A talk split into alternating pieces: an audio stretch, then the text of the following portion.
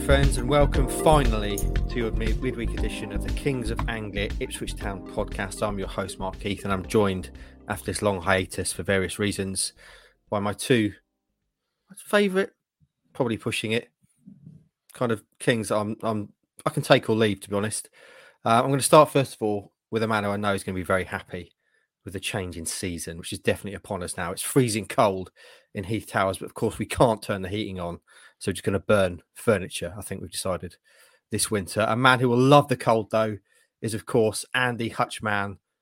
Warren, how are you?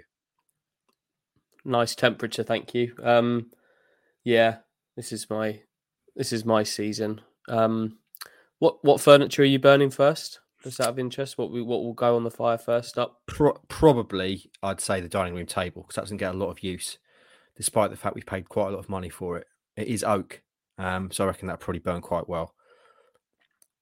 Need to get a wood burner, mate. You'll be in, that's what we've got. We're in business. Oh, very economic. oh very yeah. wise. We've got a lovely gas fire, but obviously we can't really turn that on either this this winter, unless we want to sell a kidney or something to fund it. Uh, but you must be you must be loving this. Actually, the seasons have definitely changed. Yes, they have. Excellent, good analysis from uh, from Michael Fish there. um, moving on to your your partner in crime, less hairy, all over his body, Stuart Watson. Hi, Hi, how are you? I'm fine, thank you. How are you Not- not- enjoying? How are you enjoying the cold? Well, you lose the most heat through your head, so I do struggle at this time of year. That's I hate true. it. I hate the winter. I'll be honest. This is I, this is not winter, lads. Come on, let's let let's let's let's be real here. This is it hasn't. It's not like frosting over, is it? It's just it's a, a, a slight chill in the air. Let's It's Let's a big, crack on. It's starting to get dark earlier. Mm. It's starting to feel colder. I, I don't like it. It makes me feel sad. For the last however many months, I haven't even have to think about what I'm wearing when I get up. I just throw on a pair of shorts, off you go. Now there's a chill in the air when you walk outside, take the dog for a walk. It's not nice at all. I, I'm not meant for cold weather climates, Hutchie, unlike you. Right then, friends. Um, before we get going today, today's show is all going to be about big questions, really. Lots of questions to discuss. Questions from yourself, the Carry Army, and also my questions for Stu. Questions about Plymouth. Questions about who replaces Wes Burns. Lots to discuss. But first of all, I want to start with an apology. Sorry, friends. It's been more than a week since we last spoke to you. Obviously, there things have been happening: bank holidays, funerals, games, which has meant we haven't been able to sit down and get together in this virtual chat room as we'd like to. And also, a big thank you, friends, because for the second straight year, the Kings of Anglia has been shortlisted, nominated in the best EFL ca- uh, podcast category at the Football Content Awards, which is tremendous. And that's entirely down to you because it's voted for by listeners and viewers. So a massive, massive thank you for that. And also, of course, young Roscoe earning the title of prospect has been recognised among the best creators in women's football in that category, which is even better um, and fantastic. So again, thank you for everyone who has voted for us thus far. If you'd like to vote for us to win, and let's face it, we'd love to win it now, wouldn't we, boys? We'd love it if we beat them all now. we'd love it if we beat them. Darren Exactly. McCanton, Darren McCantony and your Hard Truth podcast. under the cosh. Exactly. Um, I mean that that one's quite good, but other, the other ones. this, this isn't the nonsense one with the scuba diving podcast or the what was it the what the gold The golf bunkered the bunkered, bunkered yeah. lads. This is this is proper proper Bloody- business. So thank bunkered. you. Yeah, thank thank you everyone, and um, I'd love it if we beat them. Absolutely. Love So it. There's three ways you can vote for us, which is all over Twitter. We'll share it on Facebook as well. Um, you can vote on Twitter by tweeting um, the correct terms in the right order with the correct hashtags, which you can simply cut and paste from us. Um, you can vote on their voting page, which we'll share the link to, and you can also vote on Instagram. Um, so if you enjoy the show, use all three friends. Give us three three maximum votes. Stu, how are you feeling about it? it? It's only right, isn't it, that a podcast that features you should be among the best in the country. Whatever. there we go. um, you know, in all seriousness, uh, it's nice, isn't it? it it's um, it strokes our very fragile egos from time to time. Um, we're not going to lie; it's, it's it put a smile on our face when we get these little nominations, and uh, we've been the bridesmaids so far. Make us the winners, please. Exactly. Right then, that's enough talking of, of awards. Let's talk about games, boys. There's been two games since we last spoke, um, and we're not going to sit here and wang on in depth about games that happened days ago. If you want the in-depth stuff, that's all online. You can read what the boys made of it. You can read ratings. You can read reaction. You can watch video reaction too from the game day posse and also the boys from both games. That's all there if you want to go back and consume that. But by way of, of mentioning and rounding up those two games we've had since we last spoke, boys, I want to invite you both to bring up three talking points around those games so we can cover it and tick that box. I'm going to start with you, Andy, because I just fancy it today. Um, give me your first talking point from the draw at Sheffield Wednesday and the win over Arsenal's children. My first talking point is that I feel exactly the same about this Ipswich Town team after these two games as I did before it. And in that, by that, I mean that I'm confident they're going to be right there. I'm confident that this this team has changed, that the, the club has changed. Um, they they were good value for what they ultimately got at Sheffield Wednesday. Obviously, the way that it came about, frustrations. Very very professional, spotting Arsenal's youngsters aside when they made mint um, hard work. Hard work yeah, I was going to say made mincemeat. That's not the expression. that's the wrong expression. That's the wrong expression. But yeah. you know what I mean. They they made hard work of that in previous years, so it's all changed. There's there's backbone to this. There's some serious some serious potential for a really good season here, but it's not going to be easy. There's no cakewalk cakewalk to be had here, and I still think Ipswich need to improve if they're going to be um, challenging seriously on the final day or hopefully even before for automatic promotion. But I've come out of the two games feeling exactly how I felt going into them, which actually I would say is probably quite a good thing given mm. given what's what's happened in the past. So um, that's that's my first my first takeaway. Any thoughts on that, Stewie? Before you bring us your your first takeaway? Yeah, I, um, I guess if you look at it really objectively, it's another two ticks in the progress box. Ipswich had lost to Arsenal under 21s twice in previous seasons. This year they they they saw out an ultimately pretty comfortable and professional win against them in week.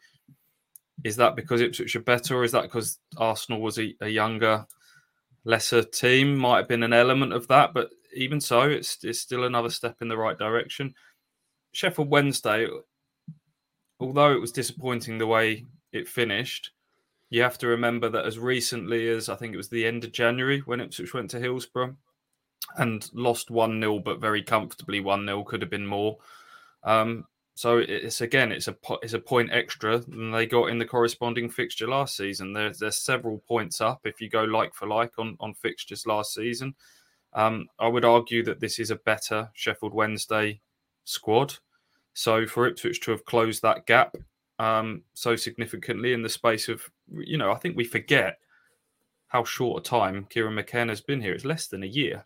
You know, it's night and day from you go back to what was it November time with that defeat at Charlton, and you know, you think sometimes we have to remember how much has changed in in such a short space of time. Yes, there is still things to work on, and and I'm sure they will be. I give it another four five months until these corresponding fixtures come round again, and hopefully Ipswich have, have gone to another level. But um, yeah, ultimately, progress. Excellent. What's your first takeaway? Um, the the tactical switch at Sheffield Wednesday intrigued me. Kieran McKenna having spoken so much pre-match about yes, we're respectful of Sheffield Wednesday. Clearly, they're a very strong squad, strong team that's going to be up there, but we believe in our principles and what we do, and we'll go there to to make it our game. And then he went up there, and and they kind of went away from their game. Really, it's Ipswich have been a, a possession based team that want a, a mm. press high, boss possession, and they changed that really. And he admitted as much afterwards. He said, "Look, we came here and we wanted to defend. We wanted to go into a bit more of a low block, draw Sheffield Wednesday in." hit them on the counter attack. He'd obviously come up with a bit of a one of these bespoke game plans that that he comes up with from from time to time with Kayden Jackson playing wide left now. I think Andy's described him as a bit of a Swiss Army knife, um, someone who's kind of plays in different roles for, for different games. We've seen him right wing back, we've seen him as a central striker, we saw him sort of wide left on this occasion. Um, I just thought it was quite interesting that Ipswich kind of uh, changed their principles for this game. I my instinct when we saw that team sheet was, is he overthinking this one? Do you just play your bet? You're, you're a team that's in, in decent form. You're unbeaten. Just go there and, and do as he said. Believe in your best players for the biggest games. Which for me, we've talked about. You know, Andy's talked about a strongest eleven is starting to emerge which would have been the probably the front three of, of Harness, Chaplin, and Ladapo. But um, he went away from it, and then we're we're sort of talking to each other, going, mm, "Are we sure about this team?" And then they go and go two 0 up, and you'd have to say that the game plan, everything that they planned for, was uh, was going going exactly how they wanted it. Two 0 up with twenty minutes to go, um, just couldn't see it out, which was the frustrating thing. But the, mm. the, the, tactical switch was was very interesting. I thought. Mm. Um, I, I decided I just need to take a back seat here, boys, rather than get involved in these these brief um, lulls between your thoughts. Why don't you just play ping pong? So, Hutchie, any thoughts on Stewie's, and then on you go, and, and just keep it going until you've, you've finished your talking points, and I'll I'll be quiet. Okay, see you in a bit. Um, yeah, yeah. I'd, with with Sheffield Wednesday, I'd a bit I'd have been interested to see how that game played out if they didn't score after four minutes, or if Barry Bannan had scored from the halfway line. Um, but score an early goal and you can you can change a game. Um, you can dominate a game. I, have just I'd be interested to see how the tweaks that they made would have played out in a game that was nil nil heading towards half time and things like that. But um, you can't grumble at going at going two nil up. I've got another one. I've I was going to flip to the Arsenal game. Um, could have flipped to the Arsenal game, but seeing as we're talking about Sheffield Wednesday, I'll talk. I'll talk about the crowd at Hillsborough, and, and it's kind of a reminder, I think, of how lucky Ipswich are with the with the crowd that that they've that they've got. Um, I think yesterday it, it was it, it, came out that that there's going to be a, an FA investigation into what went on in the crowd at um, at Hillsborough. I think there were things raining onto the pitch from three sides three sides of the ground. Um, we've already seen Christian Walton hit by something on the head at, at Burton earlier in the season as well, and um, I think in the in the main, Ipswich is just very lucky with the with the crowd that they've got, um, because uh, as as well as well as all of that. When Wednesday went 2 0 down, which was before the hour mark, pretty much, like so many fans were heading to the exits, weren't they, Stu? It's like a reminder. I don't think that would happen at, at Ipswich. Ipswich have been in that place before, um, where where frustrations are, boiling up and and things like that. But right now, right now things are going really. Just a reminder of how nicely things are going at the moment, and uh, and how good the atmosphere is around everything to do with the club. Takes a lot to get an Ipswich Town crowd angry. We've seen that. I would say their tolerance levels are pretty high. You could flip that as to a negative and say it's a bit of a sleepy Suffolk nicey nicey mentality and should a team really have been applauded on their way to, to relegation? Um, but I, I know which I would prefer out of those two scenarios a, a, more tolerant crowd or one that, that quickly turns and can become a negative for their team. That added to the frustration last weekend because they'd done the job. They they turned that crowd big time, as you say. So many of them straight for the exits, even though there was 20 minutes to go. Um, chucking stuff on on the pitch. It was uh, it was quite toxic, wasn't it? Um, what I would say, if we're on the theme of Ipswich crowds, Tuesday night was a bit of a funny one, wasn't it? And the, and the Freddie Ladapo kind of reaction. Ipswich fans might not get angry at times, but it can get a little bit. It was a bit sarcastic, wasn't it? Um, it's hard to interpret, and I'm sure everybody's intentions were different with the types of chants that were coming towards Freddie Ladapo. I'm I'm sure that the vast majority meant it as an act of encouragement for a striker that is still to get off the mark with his first league goal. I thought he was playing okay. Actually, he'd, he'd, he'd assisted the first goal with with a flick on.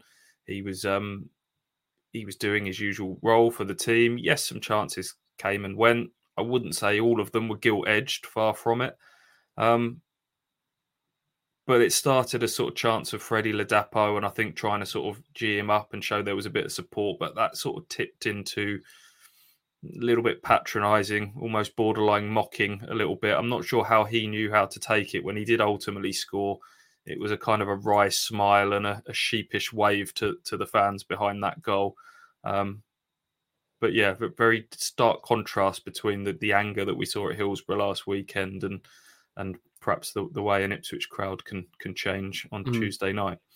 My, my, reading of that is that it all started in the right in the right intentions because it, it, it, it and it just kind of got a bit carried carried away, and I think that was probably because the crowd was so small and there wasn't and it was a, and it wasn't the most engaging of games no, as well. It really wasn't. There, there's no edge on the game. Even you know, there's no knockout situation. It's Arsenal under 21s. The, the get all our minds were starting to drift, and it was probably a case of the crowd just amusing themselves as, as much as anything. So let, yeah, you're right. It, we don't need to make a huge thing out of this, but it's an interesting talking mm. point.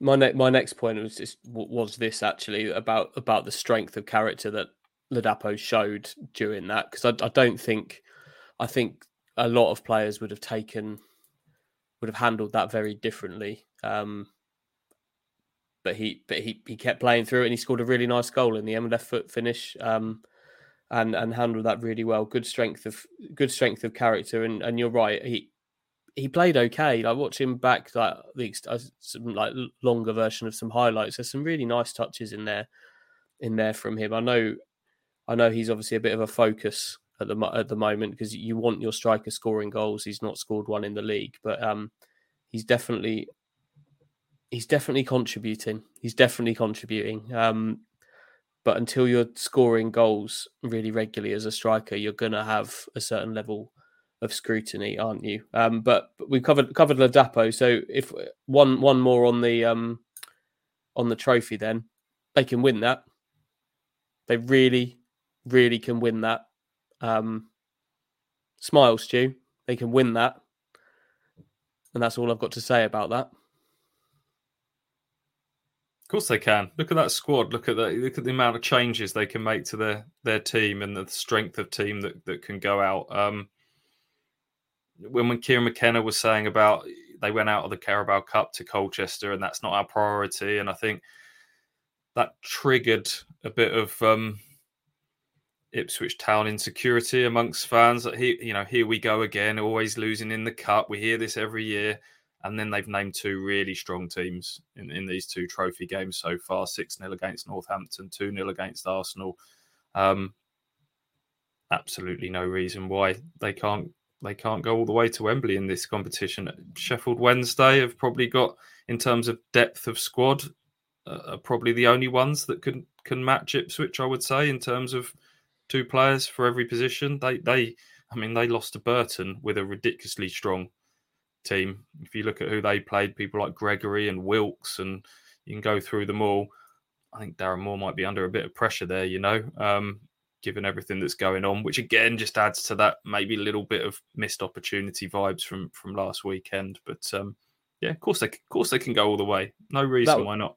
That would be an incredible final, Ips- Ipswich and Sheffield Wednesday. The uh, the nor- the northern representatives against the southern representatives. Prop that would be full, completely full. Um, Sunderland Wembley. Portsmouth had sort of eighty plus thousand, didn't it, for a final? Um, yeah, yeah, that, that's what you want. Two two big two big teams. Ipswich Portsmouth in the semis. I think the cow if if the Cowleys will take that very seriously. The more that the further they get in that, they'll fancy a little bit of that.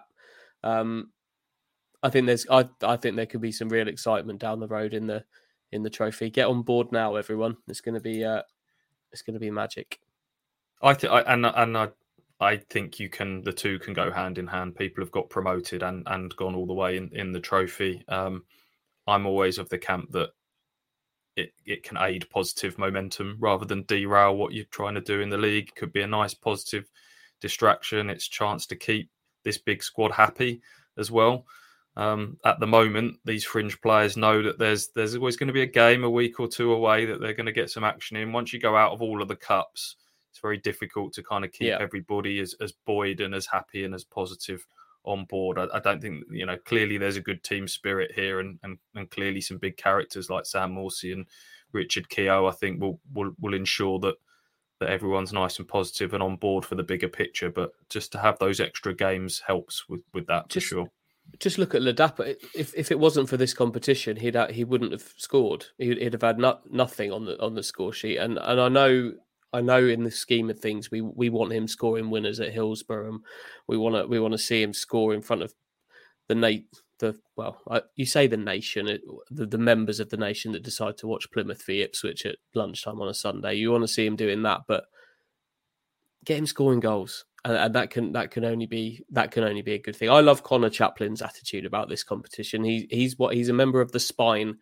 the core of players that you'd think would potentially be rested from this games, but from those games. But he really wants to play in them. He did play on, on on Tuesday night, and he, he's spoken really well in the past about just how much he wants to get to and play at Wembley. Um, yeah, well, we're talking about fans, Ipswich fans, gagging to get to Wembley. One of the what are we down to four or five clubs that have not played at the new Wembley now amongst mm. the ninety-two. Players are gagging. Don't forget that play like talk about uh, something to put on your CV when you retire and tell the grandkids. You know, it's um you don't go, oh, I remember when we finished fifth one season or whatever. You go, I played at Wembley. That's the first thing that you'd go to. And, and this is, for some of these players, this will be their best ever chance at bar a playoff final. Um, so, yeah, it's, it's, it's, Wembley, isn't it? So, fingers crossed this year is, uh, I think once they get through the group, which they've, they've got sort of pretty much one foot there now, one more point will do it, a draw against Cambridge.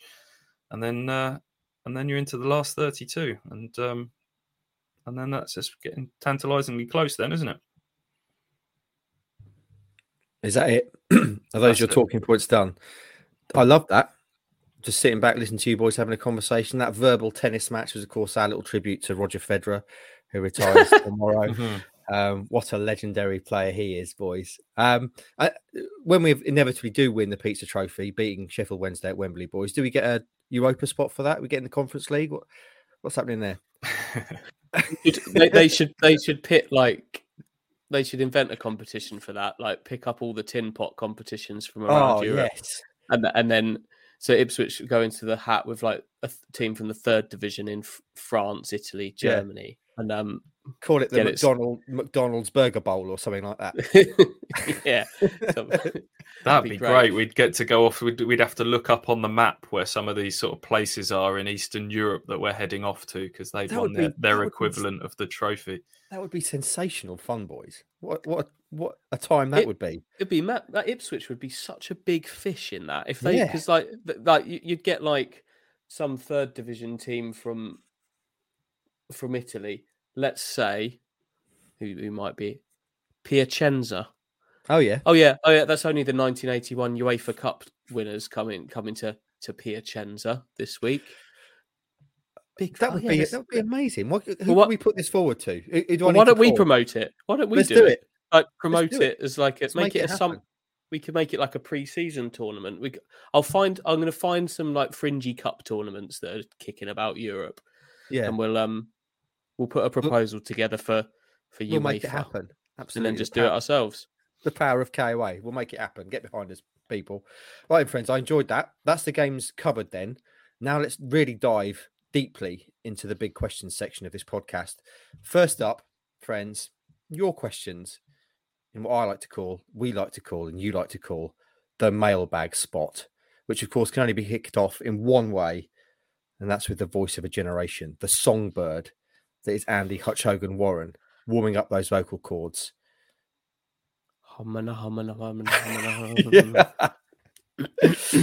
On you go. On you go. Mailbag, mailbag. It's time for Mark, Candy, and Stew to dip into the mailbag.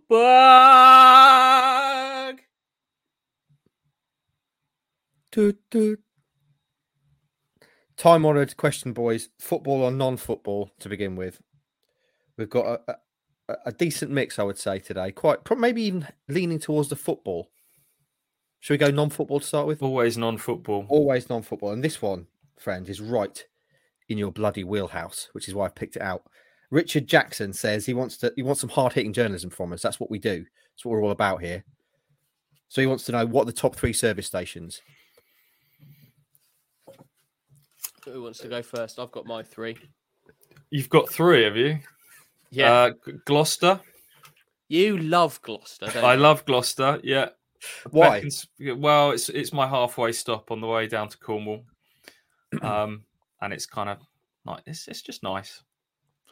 Um, Beaconsfield, That's the best. Beaconsfield is is the is the champion. That's the king. yeah, The king. don't get to the go big- there very big daddy. often. Why is that the why is it champion? Why is it the champion? Let me just tell you. So let me get the list up of the things that it's got, Mark. If I told you it's got a Nando's Wow. in it, it's got a Wetherspoons, it's got a Pizza Express. It will do you. A, yeah, it will do you do you that. It will do you. There's a little curry place. It's got all your Oh. standards. It's got it's got your um. It will do you like you can go to W H Smith's. Sure. Yes, it's got McDonald's, and also it's got um. It'll do you a a La Beast. Um, Will it's it? got everything. It's got everything.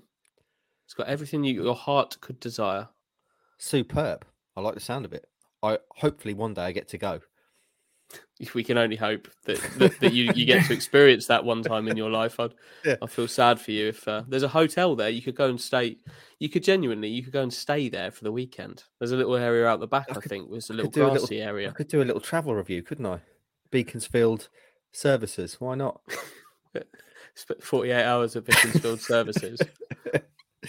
So what have we we've got Beaconsfield, we've got Gloucester. Give us some more. Tebay in, Cu- in Cumbria is quite nice. Tebay.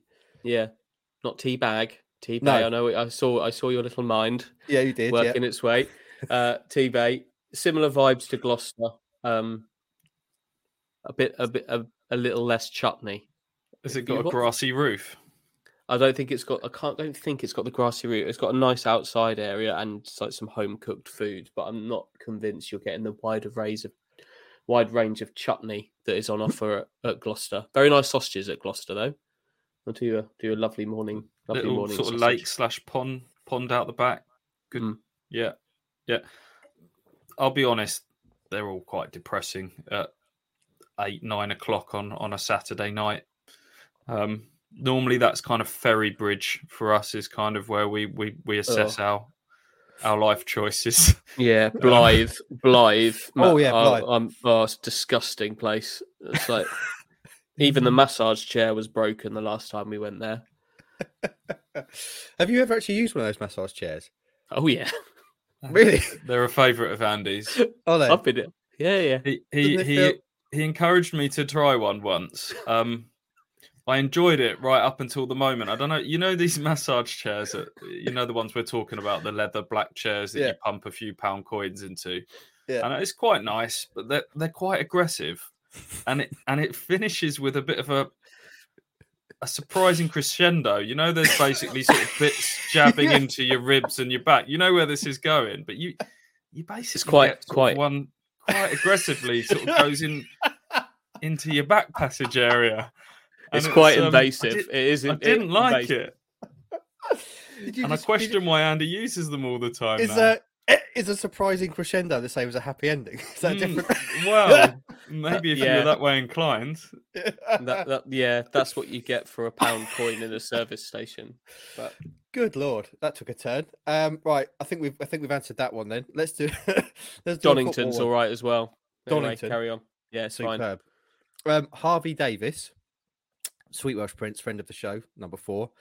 It's clear to see we've got a large squad. Some are going to get more game time than others. My question is this Who out of the current group could you see moving out on loan in January? My guess, he says, would be Kyle Edwards. What are you saying, Hutchie?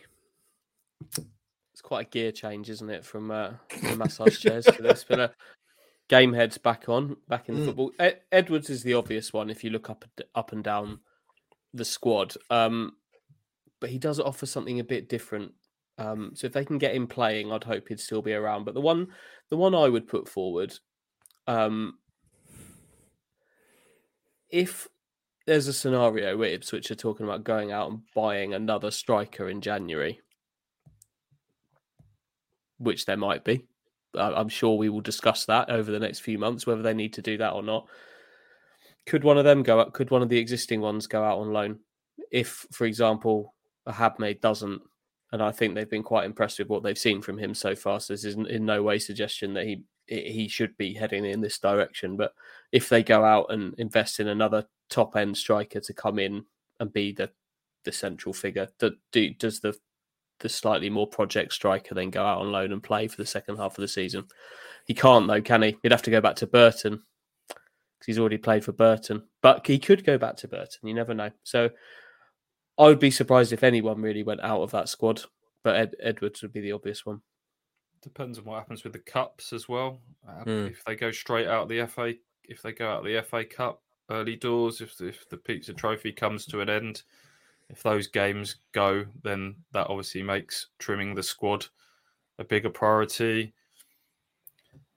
Uh, World Cup will have been and gone by then, so the Wes Burns factor is, is gone, and so I can see the logic behind a, a, a Kyle Edwards' potential departure. I, I, would think they'd want to stay as tooled up as possible for, for the run in and not leave themselves potentially exposed. Someone like Cameron Humphreys would, would be an obvious one for me now with Dom Ball sort of getting back up back up to speed. I thought again on Tuesday night he looked um, very much at home in senior football. Didn't look like a kid playing in, in that team at all. Um, Ipswich will have Evans, Morsy, Ball. Um, Camará will hopefully be be fit and up to speed by then. So maybe, maybe Humphreys a, a well selected loan, possibly. I, I, can't get the image of you on a aggressively vibrating chair. It's horrible because it, it, it, lulls you into a sense of calm. Obviously, you're sort of you, you, your eyes shut. It's rolling up and down your, either side of your. Spot. I can visualize it now. I just yep. my whole body is in a relaxed state, vulnerable, and then at, and then at the end, invasive is is the only word. Um, Something for the weekend, sir. at the end, yeah. Have that. Uh, superb. Oh dear, oh dear. We need to get a video of this, or maybe we don't actually thinking about it. Um, don't think you do. I'll be honest. I don't think that needs to be happening. Right, I shall try and wipe this from my mind. Christopher Day, you answer this, uh, Stewie. You uh, you get to have a week where you're the only person on the planet. That'd be lovely, wouldn't it? um, what would you do with this time? He says brackets, all buildings and cars, etc., unlocked, but everything goes back to normal as soon as the seven days are over. So what are you doing, Stuart? You're the only person left on the planet, a kind of I am legend style scenario. Um, you can do anything, go anywhere, but obviously there are going to be limits. What are you doing? That's a great question. It doesn't matter that everything goes back to normal afterwards because I assume nobody knows. Exactly. I think you, you, you basically one that was yeah, yeah, seven days of of the purge, if you like getting abroad's going to be an issue, isn't it? Because you'd have to fly yourself. I know that would, all that would be dangerous. Open, yeah, so I think I'm probably going to stick to, to to the British Isles. Yeah, just just go about in my car. Uh, you can just well, snoop anywhere, couldn't you? Where, where, where would you go? go? I'd go and have a look in. Well, I'd go and have a look inside number ten. Probably. Yeah. Have a little nosy co- about in there. The corridors of power. Hutchie, I'd, where would you go? I'd, I'd quite like to go and do some cooking in some really nice kitchens. Oh yeah, with some, with some really nice ingredients. Just yeah. just make make myself some really nice food in some nice places. Head off to or restaurant Gordon Ramsay, three Michelin star. Get yourself get in there. Get a table, wouldn't you? You, um, you, would. Yeah, I'd, I'd go and do that. Um, go and have a kick about Wembley, couldn't you? Oh, that's a great shout. You could score a goal shout. at Wembley. You could go to all the all the all the stadiums and score um score a goal. I, I might try and drive an underground train, you know. yeah, yeah. I've also just thought how what a sad answer that is if if we or the world is our oyster and we decide to drive to all 92 football grounds. Oh, I kicked the ball in the goal.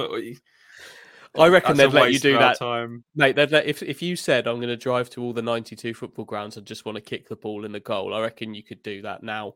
I don't think it. I don't think it needs everyone to be wiped off the planet to do is that. Is there but, any part of it you'll be tempted to try and travel abroad, either by boat, plane, or wherever? Ferry would be my only. I'd probably go and have a little practice and try and do the Isle of Wight ferry. And if I can yeah. do that, if I can do that, then um, maybe we could do the channel. Could you do the Channel Tunnel? I might, I might do that. Yeah, I, surely that's just a stop and go thing, and it? It's getting there and just off you go. Well, well, go do the London Underground. Do that, yeah. and if if that's fine, which it will be, go and go and jump on the the Channel Tunnel and just go. I'm not don't know why I'm going to Paris because, but but yeah, why not? Be nice. Be nice. I mean, I do really like this idea. I'm a person who very much enjoys my own company. So, being the only person on the planet for seven days, I, I'd I'd really enjoy that. Um, although I would be tempted to try and get further afield, I think, and see things that I otherwise maybe wouldn't see if people were around. Um, right then, what should we do next? Should we go back to football? Matt Thomas, fighting Matt, friend of the show, number seven, I think he is. Um, what do you have to say, Andy, to the ITFC dementors that seem to seize on any negativity as if through habit instead of enjoying a rare positive spell from the last 20 years? What would you say to these dement? I love the word dementor, by the way. They're the things from Harry Potter, aren't they? Never seen or read Harry Potter. It's for children. What? There's some Harry Potter dementor action going on. Um,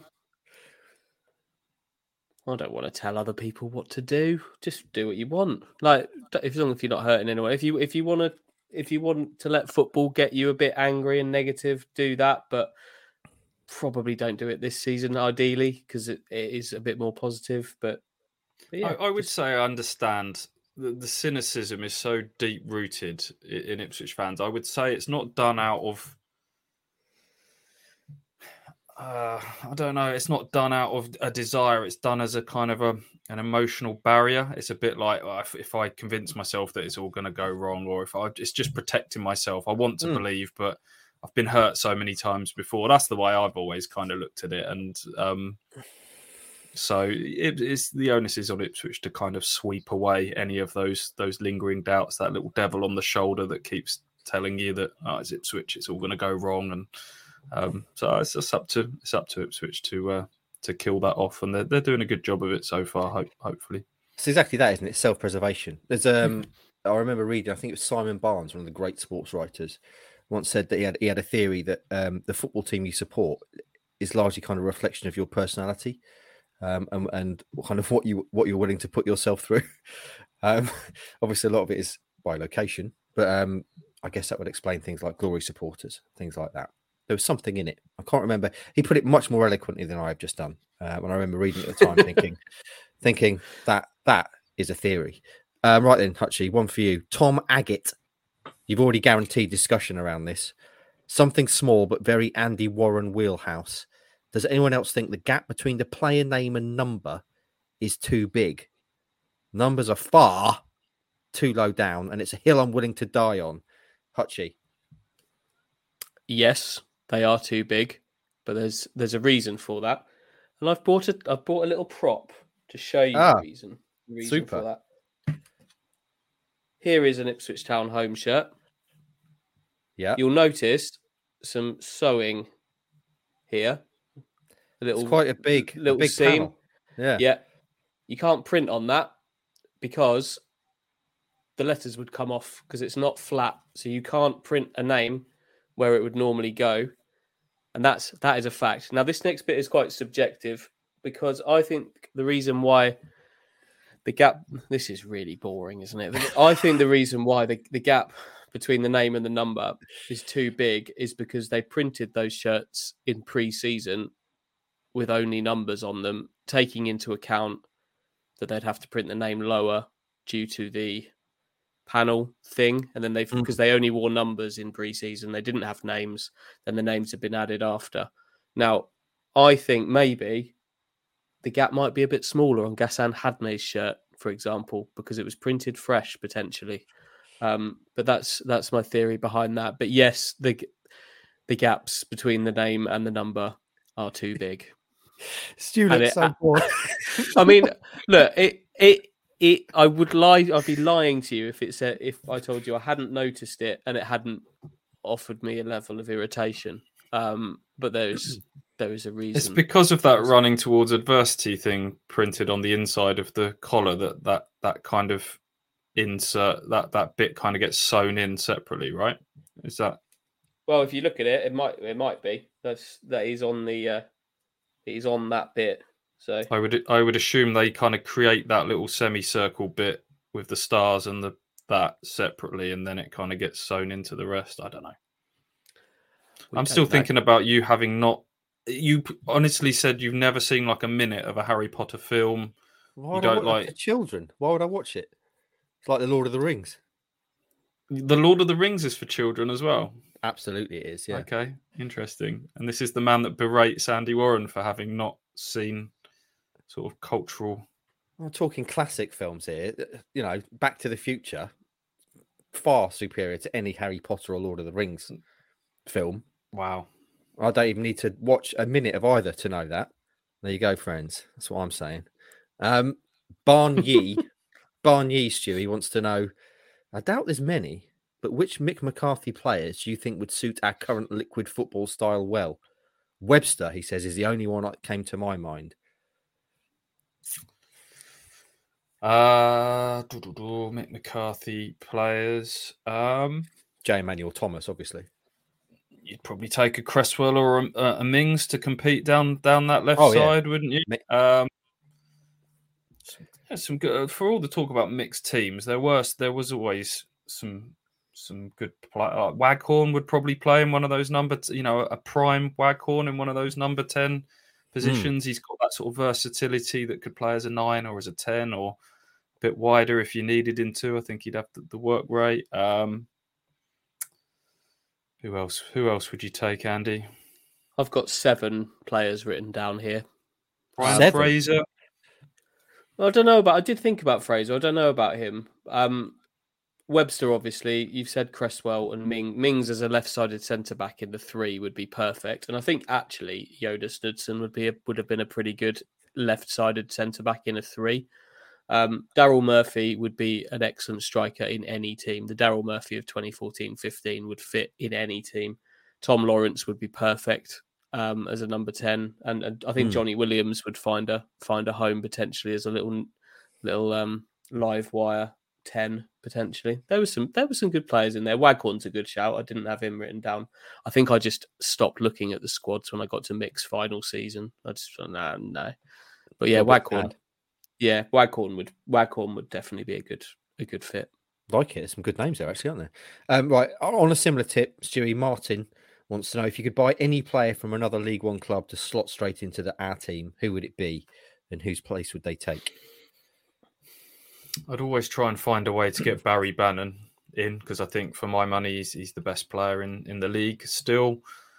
The difficulty, of course, is that's an area of real strength in, in the Ipswich team at the moment with with Morsy and Evans. Could you could you play Bannan? in?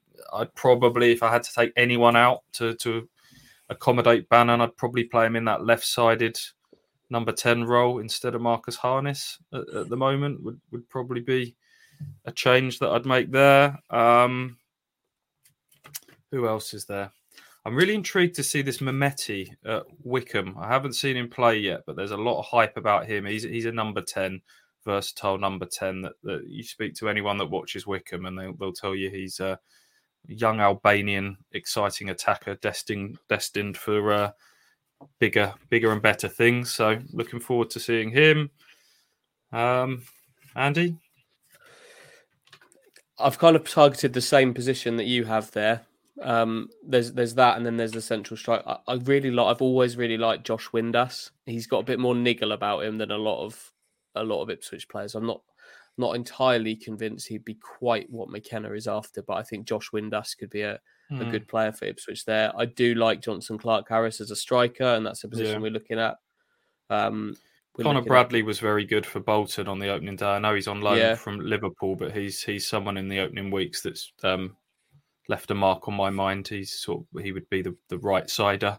We're talking a lot about the sort of the Burns backup options at the moment. Um, liked him. He was good. But like, last week, I, I, I put together some North and South League One All Star teams in response to Todd Bowley's um, suggestion of an All Star game, and I, I went back to those this morning when I knew we were talking about this question, and I went up and down them, and there actually really weren't that many players that I would be fighting to get into the Ipswich team. Like uh, he's not played yet this season, but I, uh, as you know, Stu, I'm a big fan of Conor Grant at, at, at, Plymouth on the left side. But would I put him in over Leif Davis? No. I really like um, Cam Brannagan at Oxford. Would I be fighting to get him into the Ipswich midfield? Probably not. Always really like Colby Bishop up top. He'd be one I'd maybe consider. Conor Hourihane is a player I've always really liked, but actually I'm quite taken by Morsy and Evans. And then at the back, big big Ricardo Santos, Michael Ihiekwe, two good defenders. But I think they've Ipswich have got a, a, way of playing defensively, and and and players in there that are doing it really well. So there aren't, and it, I, you have to remember that Ipswich's shopping market is is largely they they've been largely trying to buy players from higher levels, haven't they? It's, it's, there aren't many League One players that I would be on a hill dying for to get them into the Ipswich squad. I, I like the squad they've put together here. We know, obviously, he's not with us today. The big porker. He's going to be bringing you another my favourite town eleven, by the way, this weekend. Um, we know which player he wants, don't we, Hutchie, from League One? Joe Pigott. Well, yeah, but also Michael Nottingham. Uh, yes, that's who he'd sign. yeah, he does like Michael Nottingham and make him a midfielder. All right, um, right then. A couple more questions, friends. Uh, one more from Dan on team selection. Dan wants to know, Stewie, what does Dom Ball need to do to get a league start? It's hard to break up the Evans Morsy partnership, but I do think he's better suited for some games. I think I said in pre-season that I thought there might be a moment where the temptation to get all three of them in the team might mm. might arise, but that McKenna seems very set on the double pivot.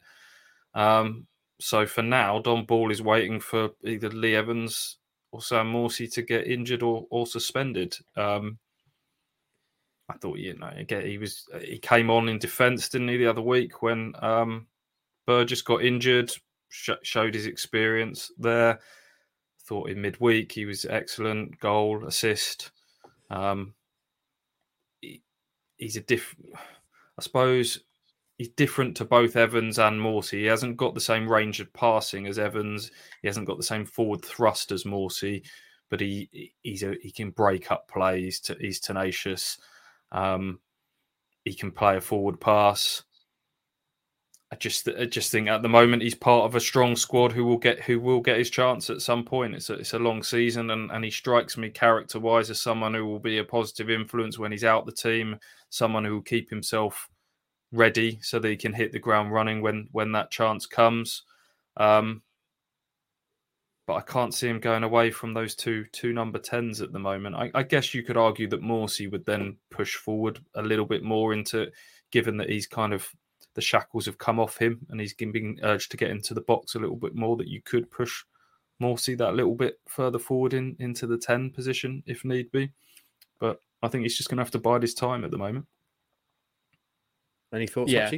Uh, yeah, I, I, in, in short, at the moment, I think he'll need an injury or a suspension to one of those two to get a mm. to get a league start. But he's he's still going to be a very important player to this mm. to this this team and this squad. Um, he's sh- he's shown his qualities already, but um, at the moment it's all functioning pretty nice. I wouldn't be reshaping things just to try and get them all in the team. If if I'm honest, it wouldn't be okay. what I'd do. Right then, final question of this week. It's my favourite question. I'm going to keep a couple up my sleeve for the Plymouth chat because they're kind of Plymouth related, and there is one very obvious question we have to tackle around that. Um, but Tom Baines, bearded whiskey drinker, um, often appears on Fan Social, wants to know. Question of the week for me: If you had to fight one of the ITFC squad in a phone box, who would you pick? I've got very definite thoughts about this, boys. Shall I kick que- off? Question of the week, and then the word "fight" came up quite quickly. I am a very simple animal. A, a before before you go, I think you should go first, Mark. If you've got mm. real, but wh- why are you fighting in a phone box? Like, what what is that? Just what, what's the aim? You, why is that the venue? It, there, is, there is actually now a promotion that does fights in phone boxes. Um, it's okay. uh, Eastern European promotion. Is it? Of course. is yeah. Um, so there are there are these scraps happening. I think you can find clips of it on on Twitter if you look hard enough. Um, and, and for me, it's it's quite a simple answer actually. Normally in a fight, size is an advantage. In a phone box, it's a disadvantage. You want to fight, I would say, the, the biggest possible player at Ipswich Town in a phone box. I don't know who the tallest player is. Is it Walton? Who's the tallest player at town? Yeah, he's probably Burgess. got the longest reach, isn't he? Sort of long, long yeah. arms, and, and exactly. And he's, so he's going to struggle to. If he's if he's in a phone box, he's in trouble. He can't he can't unwind those long levers to strike, whereas you are already inside and go and go to work tuning up the body. Um, whereas uh, the person I'd least like to fight is probably the smallest player at town, um, our very own muscle hamster, Conor Chaplin, because he's he's he's small, he's powerful, um, and in that scenario, I think it'd be Like, like, a fighting Tasmanian devil. exactly that. Yeah, it- that's how it would be. It would be like that kind of. Um, he'd be an absolute nightmare to fight in a phone box. I'd imagine. Probably not averse to fighting a bit dirty as well. Might have a little chew on your ear or something. Um, so that's what I'd say. I'd go the biggest possible player. So either Walton or Burgess is who I'd, I'd take out. Tune up the body, no problem. Light work. I've I've come at this a little bit differently. Yeah, I- I'm going to try and talk my way out of this, and, and so therefore I- I've picked people on personality a little bit more. I think Luke Woolfenden, he'd get in there and go, "You can't be, come on, Luke, you can't be bothered to fight, can you?" And he'd go, So just- "Yeah, no, it's fine. Let's just uh, let's we'll use the phone box to call for a takeaway or something, and we'll just just chill out." I get the Um, impression that sounds nice. he might be up for some crank calls if you if you talk to him around that way. Maybe, Yeah. maybe. Um, Kane Vincent-Young would be another one. I could just just appeal to his his He's too good nice. nature. I Yeah. think he'd yeah he'd be too nice. He'd be the one talking me out of it. I think um, to start with, that's the route I'd go down. Hutchie, any thoughts? All I've got written down, and I did write something down.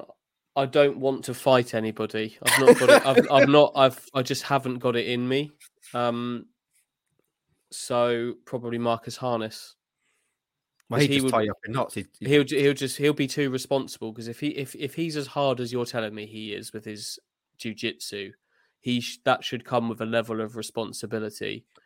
Uh, that means he doesn't unleash that power on somebody as pathetic as me, and he'll just let me go. Uh, and I just don't want it. And he's got lovely eyes, so and you could tell him that. I'll just tell him he- that. Charming. he could, he could he could compliment you on your calves. It's the um it's the gentle art Brazilian Jiu Jitsu is called. So I think you'd probably have you'd probably have a chance there. Alternatively, he could just put you in a choke and gently put you to sleep. That'd be so- over quickly then, wouldn't it? Just- how do you, would be quick. how are- how are these phone box fights kind of adjudicated? How do you win one? Is it I- like pure knockout? Can you I and I- can you use the phone? Like, Uh, on back- again, all I, bash him all, I, I'm not familiar with the rule set. All I've seen are clips of people knocking shite out of each other in a phone box. Um, so yeah, I'm not sure the phone is actually still in there. So I'm not sure if that's the weapon. It's very much a kind of 2 a.m. scrap outside Wetherspoons in a phone box. From I'm not sure technique is is particularly important, uh, or indeed any kind of fighting skill whatsoever. Apart I from the the- ultimate champion of this in the if the Ipswich squad kind of were in some sort of knockout, literally uh, competition, Sam Mor- Sam Morsy would would take on all all comers, no problem. Yeah. I'd still say Harness would win, to be honest, because he's so close to you already. If he can get his hands on you, boys, I can't explain to you as a blue belt. I mean, blue belt is actually the second lowest belt in Brazilian Jiu Jitsu, but there's only like five, and it takes year, it takes two, three years maybe to get a blue belt. If he can get his hands on you, you're in so much trouble as a member of the public who knows nothing about how to grapple. Um, he, yeah, he would absolutely run through the rest of the town team in this competition like a dose of salts, no problem at all. No problem at all. It wouldn't even be close. Anyway, um, we'll move on, shall we, boys? Because Before we I've do- so much. Before we before we do move on, I, there's a there's a phone box near relatively near Portman Road, um, on the bridge at Stoke Stoke Bridge. Um, yes, if yes. you if you wanted that one, it has recently had a, a new addition to the outside of it. Someone has just spray painted the word "bum." On it. That's that's where it, that's the edgy the edgy side of Ipswich there. satire. I like that. Really biting satire from the graffiti artists of Ipswich. Um, right, friends, let's move on. Uh, there's two more questions that I say I'm going to keep for our Plymouth chat, but there's now even more questions, Stu. We introduced a new format to the show a couple of weeks ago, a new new concept. 10 questions with, kicked off by the boy Roscoe, who introduced it on Tractor Girls Talk. He quizzed Andy Warren, and we got to find out that Andy Warren's favourite fruit is a mango, and he's overcome shyness in his life. We learnt a lot about ourselves and each other. So now, Stu, I'm going to put my 10 questions to you because you are obviously the next biggest dog, or indeed maybe the biggest dog. So I'm Obsessed with ranking everyone. Who's your favourite? It just changes on a week to week basis. No, no one knows. what have you done for me lately? toes. That's what I say. Right then, Stu, 10 questions and 10 questions only. Take as long or as short as you like. Andy, ask any supplementary questions you would like. You already, I mean, a, a lot of this you'd probably already know. You know him very well. Um, Stu, question one What are your best and worst qualities? Can't I just have some easy ones about fruit? there are some easy ones. what do you like? What What do you like better, having a bath or a shower? Exactly. We've gone straight in, straight into the deep and meaningful. I feel like I'm in a job interview. Mm. Um, my best qualities: uh, loyal, loyal, oh, yeah. kind, empathetic. You sound sen- great. Sensitive, all, all that. Yeah, bit soft and soppy, really. Well, weak, and then probably weaknesses would, would be all of those things that I've just said because they can go against you as well sometimes. Um, yeah, all those things can kind of lead to self doubt and resentment and, and horrible qualities as well if you let them take take hold too much. But do you know? That's do you know what I answer. Love? Do you know what I love when, when you ask someone their weaknesses and, and the worst thing that someone can say is, if anything, I'm too much of a perfectionist. Yeah. it's like the I don't really have any weaknesses being perfect is my weakness. Um, Bald, baldness could stick that in under weaknesses. Is it a weakness? Positive, posit- positive in my book, mate. Yeah, mm. yeah. So what is a weakness at the moment, and the, and our our pool car is very good at reminding you of this. It's our car, the Honda Jazz, is very unhappy with Stu at the moment because he keeps changing mm. lanes without indicating, and it, oh. and it, oh. it shouts at you, doesn't it? It does. It shouts. Getting, yeah, it goes. But Stu, but Stu just tells it where to go. Just like, oh, shut up, Jazz. well, when when you're like when you're on the motorway at like two in the morning and there's not not a car near you, you don't you don't go indicate to move across to a lane, do you? Well, that's on. what he that's what Jazzy wants you to do. I would have said, Stu, if you're asking me, I would say your best your best quality is obviously the biceps, the guns, baby. Uh, and worst qualities, by the sound of it, it's your bladder, size yes. of your bladder. Quite yeah, yeah. Terrible bladder. Quite a limiting uh, factor. Horrible, horrible, horrible bladder. horrible bladder. Um, right then, next question, Stu. What's the best advice you've ever had, and who gave it to you? Still no fruit questions. They're coming. Best don't you worry.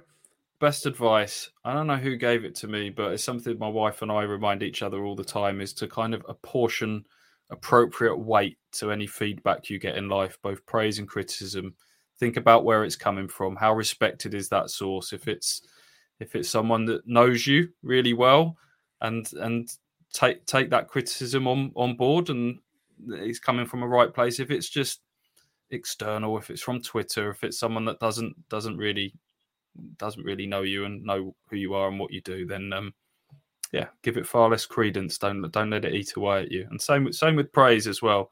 I'd rather get from from one of your peers from one of you guys a little text or yeah that was good. Just a little little nod. That means a lot more than some sort of gushing gushing praise from someone that that um, maybe doesn't know you as well. So yeah that that would be the advice that is good advice. You remember who gave that to you? Is that just something you picked up? On... I can't remember really. It's just yeah, it's just something. whenever either my wife or I have sort of moments, or somebody's in your head, or something's needling away at you, mm. just yeah, we just a bit of perspective of where that's come from. That's really good advice. I'm going to take that on board, Stu, and might even adapt it and use it in my life. Um, right then, Stu, big question. We've already talked about your bladder. Do you still like to wee sitting down? Absolutely. Is that just that's that's the answer? Move on. That's me time, baby. That's um yeah, it's just I can block away wife, child, everything. I can go in there. I'm gonna sit on that toilet till my bum gets numb. take take my phone in there, play some phone games, maybe, maybe a book. Yeah. Um, yeah. Have a. Can I ask a question? Of course you can. So, are you still wearing women's jeans? Was there a t- there was a time when you were wearing women's oh, trousers, yeah. weren't you? Is that still yeah. going on? Uh, I don't own any at the moment, but I, I have done at, at, times in the past. Yeah. Are you still rocking the Ronaldo pants as well? Yeah, yeah, yeah, yeah. very much so. That's on that's on doctor's orders. Absolutely, yeah. Support the testes support the mm, boys. Like a poor man's Freddie Ljungberg. right, Stu, next question. What's the most memorable beer you've ever drunk? I'm not talking about the, the, the beer itself, but yeah. perhaps the scenario, the you know, the reason it was memorable. Uh probably for bad reasons would, would be the, the sort of the dirty mixed pint consumed on on my oh. stag do um, via a funnel. I don't know if you've ever consumed a, a liquid via a funnel before. Um, it it goes down fast. Yeah. Um, yeah, I knew I was in trouble the minute the minute that sort of hit my lips, and I was. Um, so that that would be one. That's the most memorable drink you've ever had. Um, for for bad reasons. Um, what about for good reasons? for good reasons, like a victory pint or a exactly that yeah. sentimental pint. I Have you had a had a drink with anyone, particularly like a mm. one-off drink with anyone? Mm-hmm. I, I had a pint with the Wealdstone Raider once. Anything on that? Ah, yes, that's a good story. Anything on that level? Have You... Tell that story, Hutchie, while you're here, because people people will be very interested in that. I remember this happened. It was to do with the FA Cup game, wasn't it? Colchester played Wealdstone in the FA yeah. Cup, and uh, I think I was going. I was going to Wembley to watch the NFL, and Wild, Wembley is near Wealdstone, so yeah, I got in touch. Who who better to give us a guide to Colchester's upcoming FA Cup opponents than the Raider himself? And I went and met him at his local pub, bought him a Coors Light. A Coors, ooh, it's not really a beer, is it? I don't know. Is it? Had him down as a Stella man, to be honest. Absolutely. No, he had a Coors yeah. and um, had a nice little chat. Lovely fella. Did you say do the catchphrase immediately as you saw him? yeah, he did, he did, I remember he did the catchphrase with Carl Marston, didn't he? Yeah, he's told Carl, Mar- you got no fans. Carl. Carl. Carl didn't know who he was, did he? That's... Of course he didn't. No, we need to hook back up with him. Maybe we can get him involved in uh, pushing folks towards voting for us in this, uh, yeah. This upcoming awards. Um, go and see, have a pint with him. Um, right, the, the best beers. I can't think of a specifics like specific scenarios, but the best beers I would say uh, on holiday, first yeah. night. This was pre pre kids. Mm. Um, wife's getting ready and out on the balcony. Yeah, you're, you're, you're done in five minutes. You're on holiday. Your whole holiday's ahead of you. You're there now. You've had a long journey. You, you yeah. have a nice cold cold pint on the balcony. That's a good one. That's a great beer. That is a great beer. Right, and Stu, dead serious question now. If you were on the boat in the dark night, would you have flipped the switch and blown up the convicts? You're gonna have to remind me of this. I love the Dark oh. Knight. It's right up there in terms of top film. So it's a bit of a kind of a moral a, choice, isn't it? Right. So you can either exactly you can either that. save you can either save is was the boat going to crash into the kind of no no so you got you got two boats side by side. One of them conveniently is carrying ah, yes. all convicts yeah. the other one is just good honest civilians. Yeah. They both have a switch and they're told that they've got to make their choice. They've got a certain time. If you press the switch the other boat blows up. If you don't who knows what happens. And of course the spirit of humanity shines through. The lad tiny off friday the huge guy takes the switch off the off the jail guard who's about to press it and lobs it over the side, and no one dies, which obviously in real life is is, is not what would happen. So, Stu, you're on that boat. I guess you'd be on the civilian boat, as you've yet to be well, sentenced depend, for crimes. Depends if depends if a police officer had seen him changing lanes without indicating in the middle of the night. So they had to blow themselves up, basically. No, no, no. The opposite boat. You've got ah, the, you've okay, got right. You, have you seen this film, Stu? You say I have. It's been yeah, but it's, it's been quite a few years. I you've got you've really got the detonate. You've got the detonator for the other boat. Batman's so up you... in some. He's up on some scaffolding up high or something, isn't he? Kind of watching this all play out. Is that? I can't remember now where Batman is during this. It's it's do one we, of Joe. Do we need to simplify this? Yeah. So me and you are in a room. Only one yeah. of us can get out. Would you stab me to death if, and get out of the room or not? Yeah, so you say, uh... I like the way he's thinking about it. Yeah, I would. Uh, it's just, it's a, there's a decision to be made, mate. There's a decision. if if it's you, if one of us has got to go, um, it's going to be you. You're not a convict though. It's a little bit different. It's playing with the moral dilemma there, isn't it? Whether you know. Would you stab a convict to death? Why does that, now I have to deploy sort of physical violence? Pressing a button's a little bit easier, isn't it? Just a flick of the switch. Than would you blow? Would, to get would you blow a convict up? Uh, it's a simple bearing question. bearing in mind, I've started by saying my best qualities were sort of kind, empathetic, etc. I don't know if I could do it. I think I'd probably logically talk myself into that that being the right thing to do, but I don't know if I could don't know if I could actually do it. I think the beauty of the Dark Knight is you wouldn't you weren't in the room with them. They were on another boat. You didn't know mm. them as people. Mm. So maybe that would maybe that would help you. It was as simple as pressing a button, Stu. That's all it was. Uh, p- probably yes. Would you? there we go. We got there in the end. Absolutely, I would. It's yeah. you or me, it's going to be you. Okay. Um, Archie. uh, yeah, probably in yeah, the end. Good. Right. Yeah. Let's not pretend. Uh, right, number six. What's your? I think we might have already know the answer to this, having answered question number three. What's your guiltiest guilty pleasure? You know the answer. Well, I don't- I Massage imagine- chairs. Well, and also Service station massage chairs. Yeah. Uh, specifically the end part. Um, uh, I am going to film you on one of those going to Plymouth at the weekend. that'd be Um, great. That's the content we want. uh, I don't know what guilty pleasures I've got. I, I have been a former smoker. Mm. Um, kicked that that horrible habit many years ago, but still on a night out, you get that first taste of beer. Still calls do. you. yeah, still I still will have a little cheeky roll up, roll up after I've had a first taste of beer. That's all right. It's a guilty pleasure. You're allowed that. Yeah, Um, seven. For those who want to know about football things, who's your favourite player or manager that you've ever worked with? uh, probably Mick McCarthy, just because of the, the period of time and uh, who he is and how he kind of sharpened me up as, as a journalist. I think I've spoken about this on other things. I, I'd- I'd ultimately go for for Mick for longevity and character and personality and everything that goes with him. Do you ever still text him? I know you uh, you, you had a, a textual conversation with him after he left. No, I've had the odd the odd stab at trying to get him to do a kind of a reflective piece on on his time at Ipswich, and the answer has always respectfully been been no. But you never know. When, when, after he's got been out of the game for a little while, that that's uh, definitely on my my bucket list of interviews to to, to do at some stage, having kind of lived through those six years, um, covering that that time with me. I think one of the finest moments on this podcast, the five plus almost five years we've been doing it, is when Mick McCarthy burst into that courtroom. Remember? Made a statement. Anyway, go back and listen to that if you haven't. Um, number eight, three questions left, Stu. How would your wife describe you? Uh, annoying, probably. I did ask her this on the sofa last night when you sent these questions through. Yeah.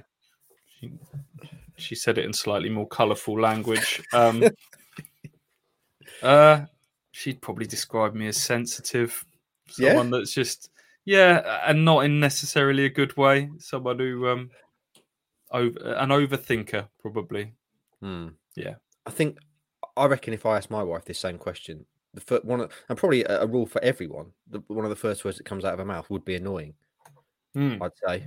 I don't know if, if your wife would Well, I say that met, as well. yeah, I've, I met my wife at eighteen, so we um Mm. we're, we are a proper old old married couple that, that bicker quite a lot, but in a good Yeah. way. I wouldn't have it any other way.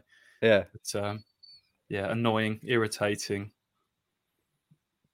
You can't not be, can you? If you spend that much time Mm. with a person, both in terms of kind of years and on a on a daily slash hourly basis, you can't not annoy each other a bit.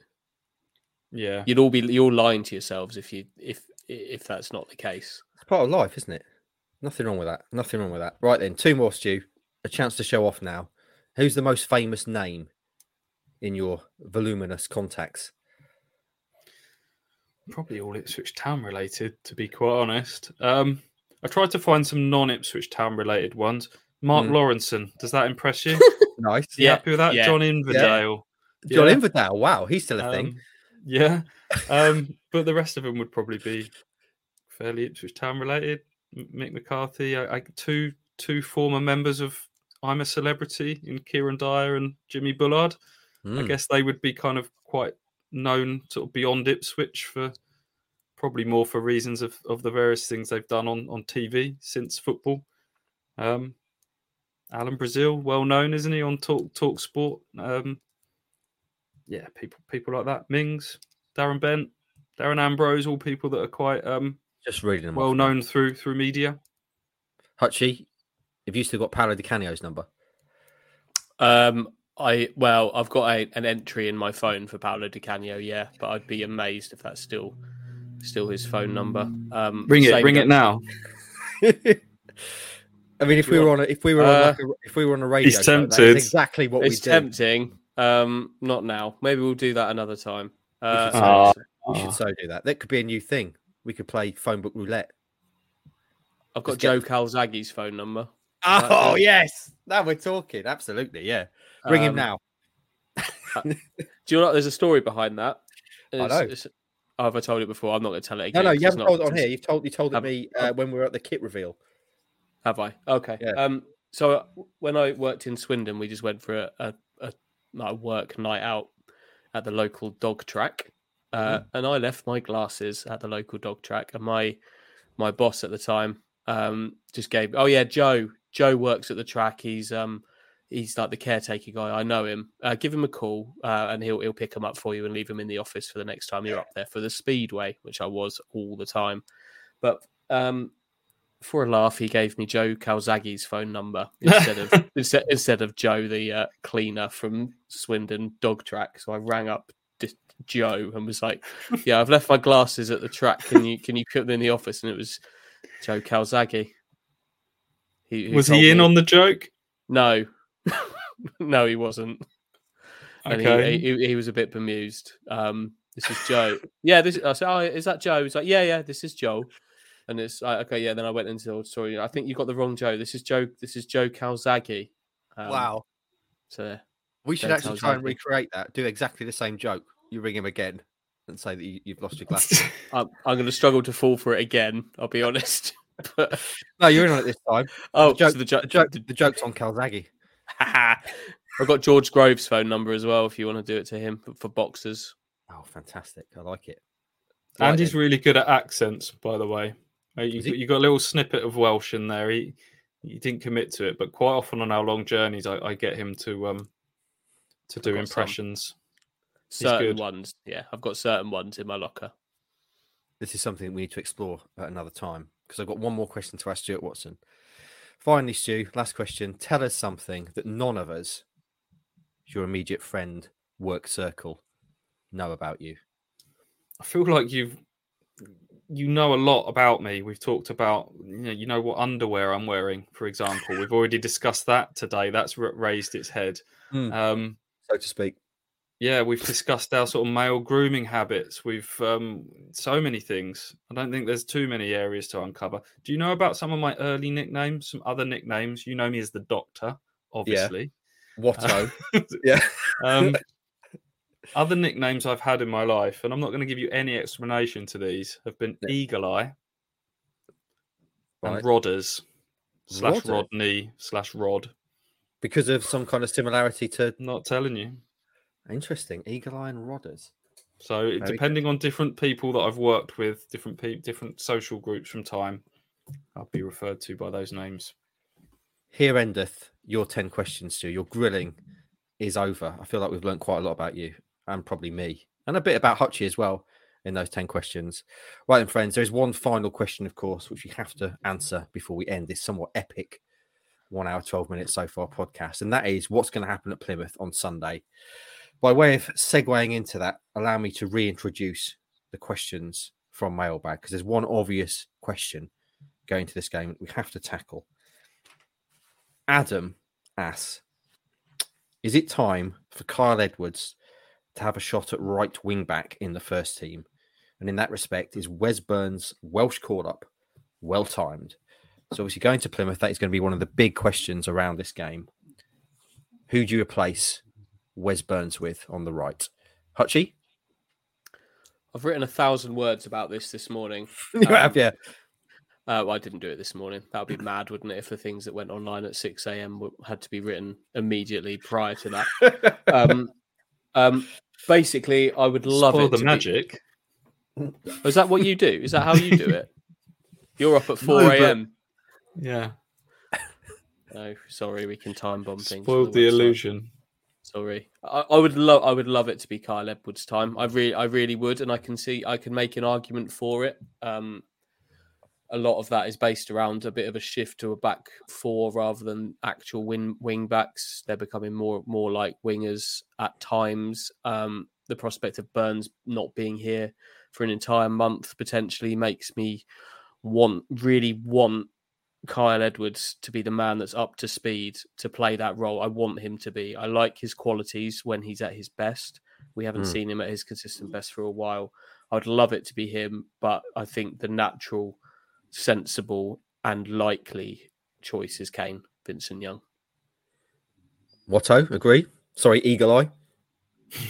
um, Rodders. um, I the person I think will probably play there is Kayden Jackson because I think. Do you? Can, yeah, I think I think he'll want to find a way to keep him in the game after his performance at Hillsborough last weekend. You can bring Harness back in for a bit of control and, and just move Jackson across to, to the right side, um, as he did Shrews. What, what game was Burton. that? Burton, where he played there. Um, players will tell. I think can't remember. I think can't remember who said it recently. It might have been Sam Morsy where he said that he thought Kane Vincent-Young was their best performer in pre-season. I think we're only getting little glimpses of, of Kane, but he's looking to me like he's got he's the Kane Vincent-Young of old when when he first signed, and he's got a bit of that that mojo back. He's bringing out a few of the step overs. He's got that little dynamic turn of pace about him as well. So he'd be the one I want to see, but I think mm. it will hmm. be Jackson. Mm. Shall I tell you? I put a little poll at the bottom of the story that I did. Um, oh, and once this advert has finished playing on it, I'll tell you what the result. Basically, the result was overwhelmingly um, Kane Vincent Young being being the being the pick. It was like sixty percent Vincent-Young, um, twenty odd percent Edwards, and then Jackson was actually the third third in line for that. The last time I looked at it, that's um, interesting. Yeah, yeah, it is interesting. I, I think, I think, I think we might sit. We'd know a lot about the system from who if they if it's more of the tighter central defensive three and Plymouth play a central defensive three. So I don't know if there's a thoughts of matching up there. Then Vincent-Young, I'd say, is the obvious choice to play a proper wing back role, but it has that role has become more and more hmm. winger.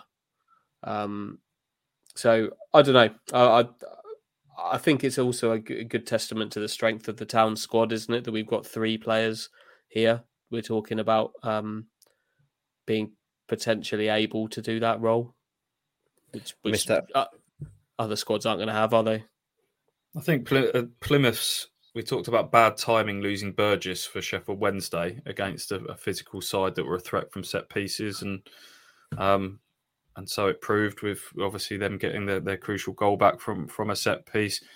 This isn't great timing to lose Burns, who I don't think has been any anywhere near top form at all. I think there would be a conversation had he not been away with Wales about him whether he's clinging on to his place as it is. But that said, I'd say Plymouth one of Plymouth's strong areas is their left side, and Bar- Bali Mumba, who's on loan from Norwich looks a real handful. He's won them a couple of penalties already this season.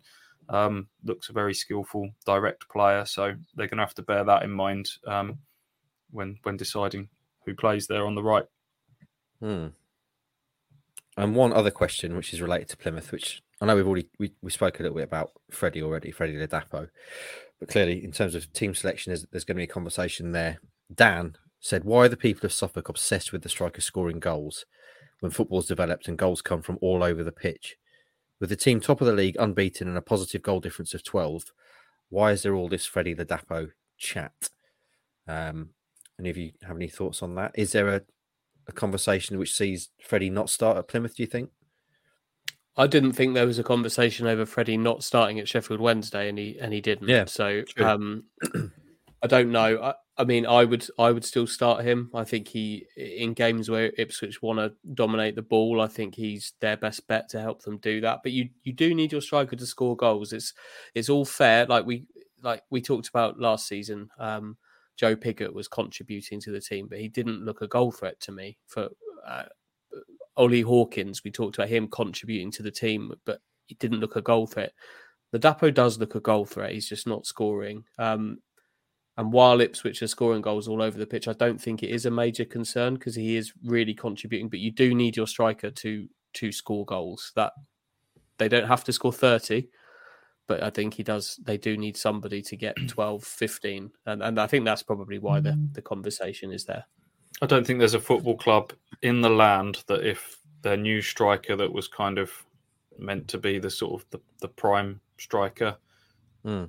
um, had gone nine, get their first nine games in the league without scoring, that would every fan base up and down the land would be having a conversation about that. And I don't think it's a, I don't think it's been overblown. We live in the world of social media where these things kind of get amplified a, a little bit. But um, I, would like him. I know you've mentioned there a couple of players there with Pigott and um, who else? Probably Drinan was in that conversation at one point. Where you, do you know what he's doing a lot for the team, you know, but he wasn't goals. Ladapo is a is a far higher grade of player than all, all of those people that you've mentioned in terms of what he's what he's contributing. Mark's Absolutely, 100 percent, hundred percent. Speak for yourself. right then, friends. Um, what else is to talk about around Plymouth? The rest of the team. So you're having you're having KVY on the right, Hutchie. You're having Kayden Jackson on the right, Stewie. Anything else you're going to do with the team, boys? Is it is it as you were as expected?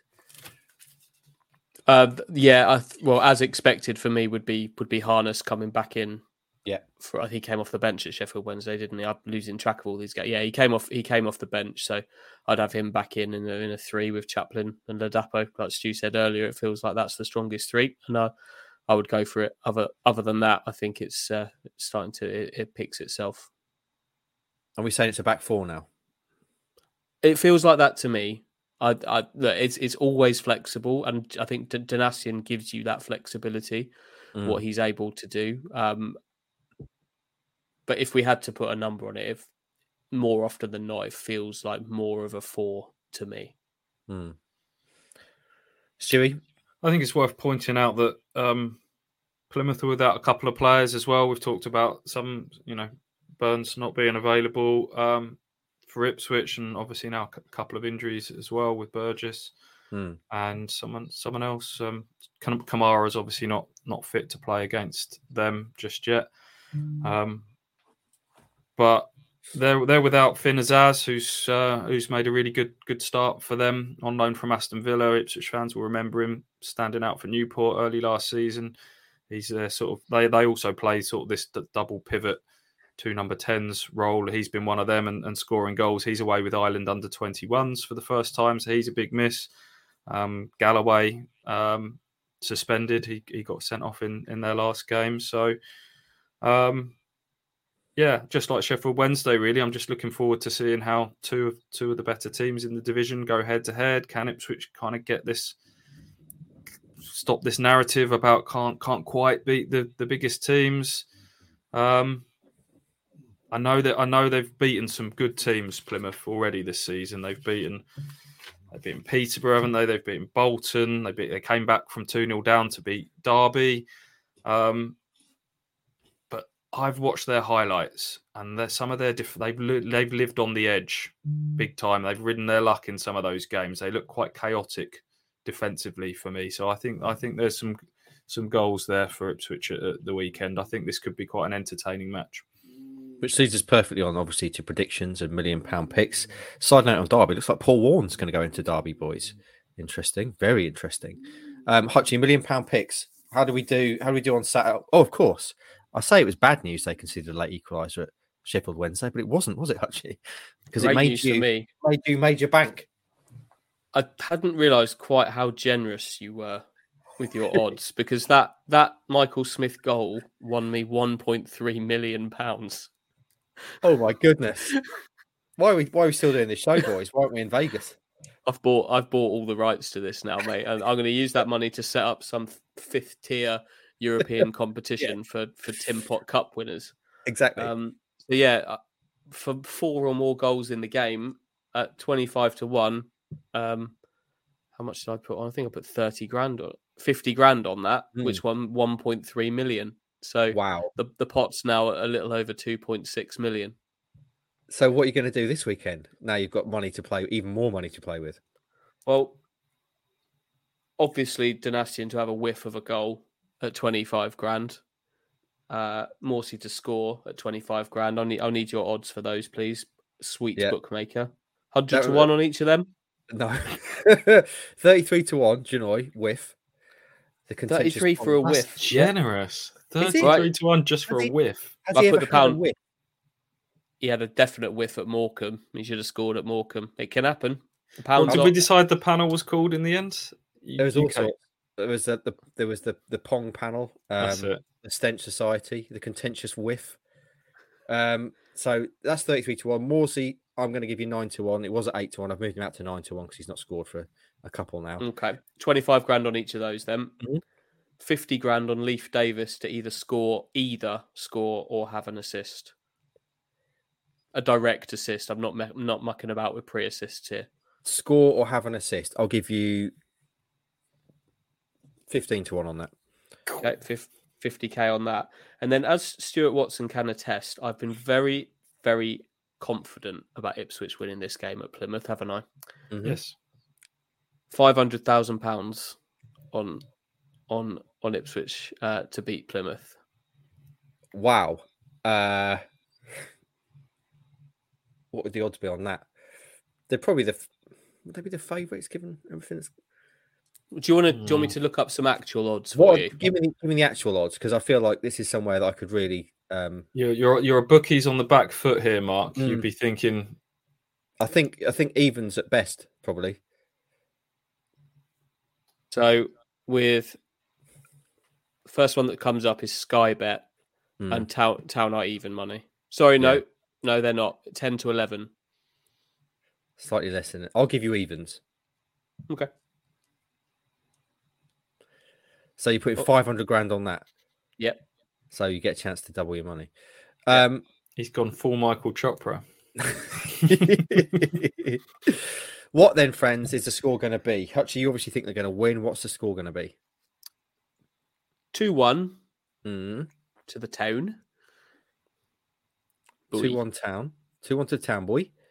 Stewie I also have two one written down. to town. I, I said one 0 I think this is the last of my games I attempted to predict with laughable um, success. So I said one 0 Hopefully we're all right. Hutchie, before we go to, I've got to play. What is the shirt over your shoulder game? I'm getting people contacting me saying, "Why have you stopped playing that?" That shirt over your shoulder, I picked it for you. black and grey, check. Got a number on the front. Is that? No, you'll like this. I picked this Per- one is for that you. but- Peroni as a sponsor? Is it Peroni? Oh, it is Peroni. The gold. So it's made by Zeus, and it almost a- looks like a Tottenham badge, like a cockerel standing on a ball in gold, Yeah. but it's it's not obviously. Peroni 3.5 on the front. Kind of, it's all black. It's got gold, gold badge, um, black and white or grey check on the top half, all black sleeves. Can you turn it round? Is it is the answer on the back? No, unless you 1908. Oh yes, that's that's that's changed everything. um, any. Have, It's it's it's Italian. If you wanted I'd to, s- have was my initial thought was Lazio. No, nope. I have no idea. Is it Bari. Bari? Okay. That's a nice shirt though. Actually, how do you feel about that one? Is that another Loved new it. one? Uh, yeah, relatively. Yeah, I like this one a lot. It's uh, Sponsor, sponsor lets yeah. it down, doesn't it?